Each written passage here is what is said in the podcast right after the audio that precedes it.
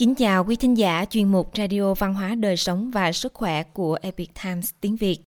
Hôm nay, chúng tôi hân hạnh gửi đến quý vị bài viết của tác giả Jeff Minnick có nhan đề Đôi giày thủy tinh và những bà tiên đỡ đầu. Câu chuyện cổ tích của mọi thời đại. Bài viết được dịch giả Hoàng Long chuyển ngữ từ bản gốc của The Epic Times. Mời quý vị cùng lắng nghe. Tác giả Charles Burrow, sinh năm 1628, mất năm 1703, đã đạt được nhiều thành tựu trong nhiều năm liền khi ông xây dựng tượng đài vĩ đại nhất của mình. Trong hơn 30 năm, ông Burrow đã làm việc với vai trò của một công chức, thường xuyên làm việc cho đức vua Louis thứ 14.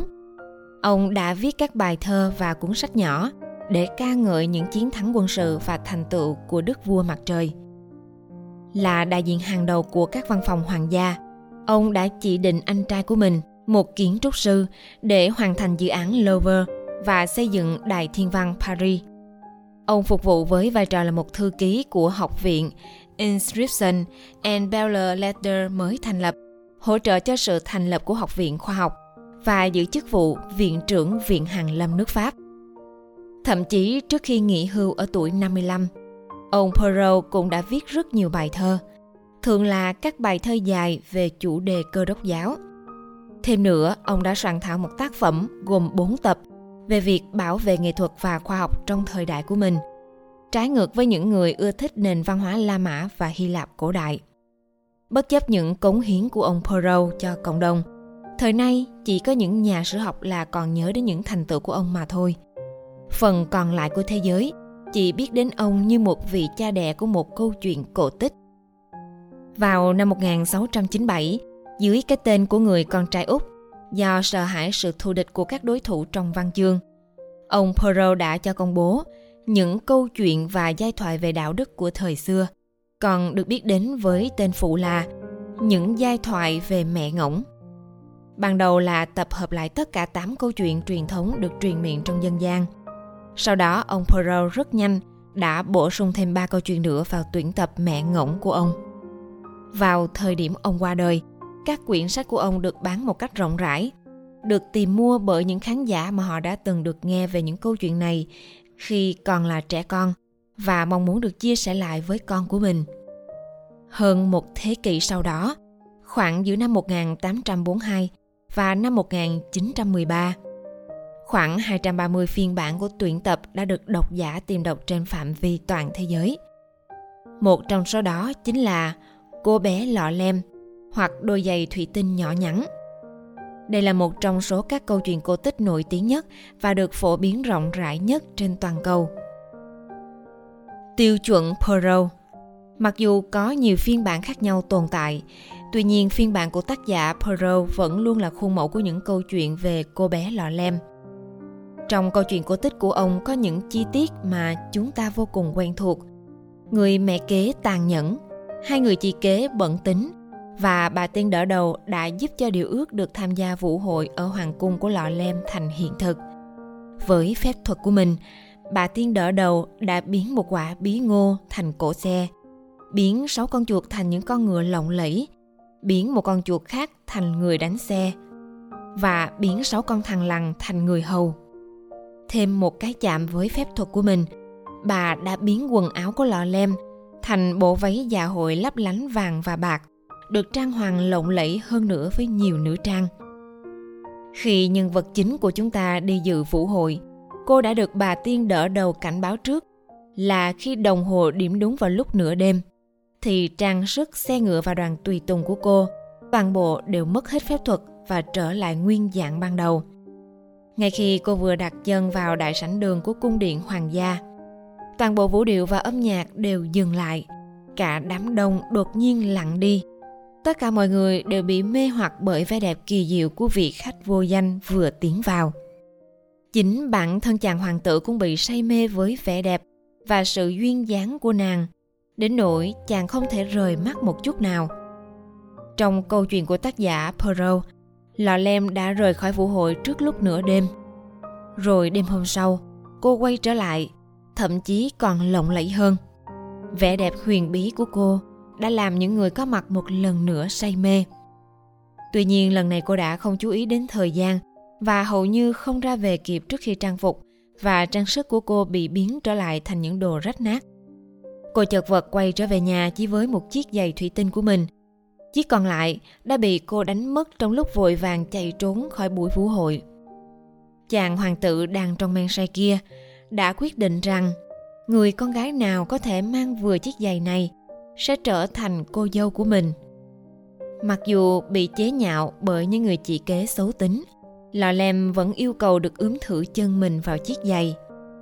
Và rồi khi một bàn chân của cô đã vừa vặn vào trong chiếc giày kia một cách hoàn hảo, như thể nó được làm bằng sáp vậy, thì cô lấy chiếc còn lại từ trong túi của mình ra. Bà tiên đỡ đầu của cô xuất hiện, chạm vào cô bằng cái đũa phép của mình. Một lần nữa, lọ lem lại tỏa sáng rực rỡ như khi cô ở tại buổi vũ hội hôm trước. Những người chị kế đã xà vào ôm chặt lấy chân lọ lem và cầu xin sự tha thứ đối với những hành vi ngược đãi của họ. Lọ lem đã ôm chầm lấy những người chị của mình và đều tha thứ cho họ. Nói rằng cô mong muốn rằng chúng ta hãy yêu thương nhau mãi mãi. Sau khi kết hôn với hoàng tử, Lọ lem một người phụ nữ mà lòng tốt cũng không kém vẻ đẹp đã đưa những người chị gái của mình vào trong lâu đài và tìm cho họ hai vị lãnh chúa để lấy làm chồng cô bé lọ lem bên ngoài các trang giấy cô bé lò lem của ông Poirot không chỉ xuất hiện trong hàng trăm phiên bản khác nhau gồm cả tuyển tập mà còn thu hút khán giả bằng các vũ đạo trò chơi và phim ảnh chỉ mới trong tháng 10 vừa qua chính là một ví dụ.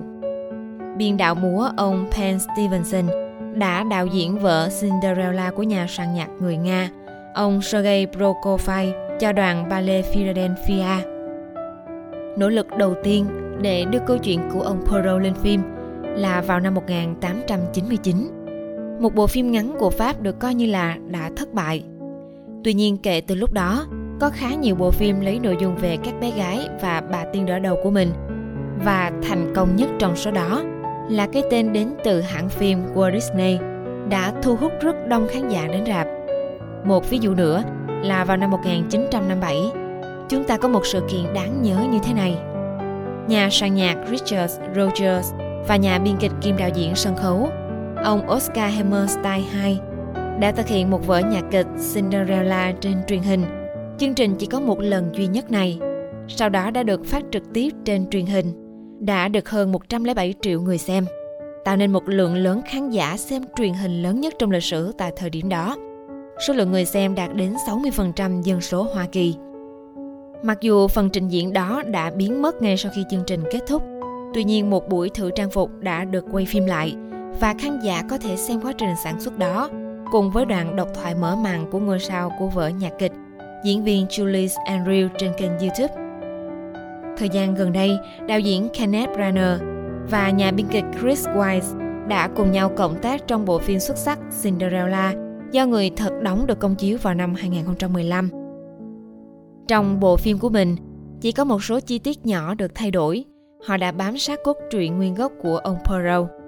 Kỹ xảo điện ảnh được hoàn thiện một cách công phu, trang phục lộng lẫy và các diễn viên, đặc biệt là nữ diễn viên Lily James trong vai Lọ Lem, nam diễn viên Richard Madden trong vai Hoàng tử và nữ diễn viên Kate Blanchett trong vai người mẹ kế đã cống hiến phần diễn xuất một cách vô cùng xuất sắc. Nhưng chắc chắn nhất giá trị to lớn nhất của bộ phim chính là bức chân dung về tình yêu, sự lãng mạn và đức tính cao thượng. Cả hai đạo diễn Brenner và White đều không bao giờ quên rằng họ đang kể lại một câu chuyện cổ tích bất hủ. Và vì để loại bỏ tất cả những xâm phạm của đặc tính hiện đại như tính chỉ trích nữ quyền và chính trị những thứ có thể làm hỏng câu chuyện mà họ muốn kể lại. Một số nhà phê bình đã bị ấn tượng bởi ý thức đạo đức sâu sắc của bộ phim bao gồm cả một số nhà phê bình có liên kết với một số ấn phẩm tôn giáo. Như ông Michael Jameson của tạp chí Catholic World Report đã viết như sau. Điều tươi mới nhất của bộ phim này là tại một số thời điểm cao trào, nó đã phát họa một thế giới, mà trong đó sự lựa chọn với đạo đức cao thượng chính là một sự lựa chọn tốt đẹp tuyệt vời nhất. Và lý do của sự dễ mến của nhân vật lại không phải là vẻ ngoài đặc biệt hấp dẫn của cô, mà chính là sự thuần khiết tuyệt đối và một trái tim bao dung, bám sát theo một tiêu chuẩn khá truyền thống bài học đạo đức trong câu chuyện này chính là mẹ phải nói cho con một bí mật bí mật sẽ giúp con vượt qua mọi thử thách mà cuộc đời này có thể sẽ mang đến cho con đó chính là lời thoại mà người mẹ sắp qua đời nói với lọ lem trong bộ phim của đạo diễn Brenner. Hãy thật dũng cảm và thật tốt bụng. Lời khuyên thông thái này đã được quán xuyến trong cả bộ phim, cũng như việc tác giả Poirot đã gắn kết mỗi bài học đạo đức vào từng câu chuyện cổ tích của mình. Trong thực tế, với trường hợp của cô bé lọ lem, ông Poirot đã mang đến cho độc giả đến hai bài học đạo đức mà có thể đúc kết ra từ câu chuyện. Bài học đạo đức sắc đẹp của một người phụ nữ là một kho báu quý giá sẽ luôn luôn được ngưỡng mộ tuy nhiên lòng nhân ái lại là vô giá và thường mang đến giá trị thậm chí còn vĩ đại hơn nhiều. Đó chính là điều mà bà tiên đỡ đầu của lò lem đã ban cho cô khi bà dạy cho cách ứng xử như một nữ hoàng. Một người phụ nữ trẻ, để chiến thắng trái tim của người khác, thì sự duyên dáng lại là thứ quan trọng hơn rất nhiều so với một mái tóc đẹp. Đây chính là món quà thực sự của những vị thần tiên. Có được thì không gì là không thể, nhưng thiếu vắng thì mọi thứ đều là bất khả thi. Một bài học đạo đức khác, không có gì có thể nghi ngờ đó là sự thông minh, lòng dũng cảm, giáo dưỡng tốt. Và sự lương thiện chính là những lợi thế to lớn. Những đặc điểm này và những tài năng tương tự như thế chỉ có thể là đến từ thiên đường và thật tốt khi có được chúng. Tuy nhiên, thậm chí lại với những đức tính này thì cũng không phải lúc nào cũng thành công nếu như không có sự chúc phúc hoặc trợ giúp từ những vị thần tiên đỡ đầu. Một thông điệp được nhắn gửi đặc biệt dành riêng cho chúng ta. Từ cả hai câu chuyện của ông Poirot và bộ phim của ông Brenner, con người hiện đại chúng ta có thể rút ra thêm một bài học nữa từ nàng lọ lem về giá trị và vẻ đẹp của sự nghi thơ. Ở cái thời đại chúng ta ngày nay, khi mà nhiều người muốn trẻ em được dạy về tình dục như thể đó chỉ đơn giản như một khóa học về cơ khí tự động vậy. Và khi mà thậm chí những định nghĩa về một người đàn ông và một người phụ nữ cũng được đem ra để tranh luận, thì câu chuyện của lọ lem có thể đóng một vai trò đối trọng. Câu chuyện của cô chính là hiện thân cho các đức tính của sự thuần khiết. Một trái tim không bị vấy bẩn bởi lòng thù hận, dù bị đối xử ác độc. Một trái tim thấu hiểu và khao khát có được một tình yêu đích thực. Tác phẩm điện ảnh Cinderella, cô bé lọ lem, kết thúc bằng dòng chữ sau. Và nàng Ella tiếp tục nhìn ngắm thế giới, không phải như nó vốn có, mà là theo cách mà nó nên có.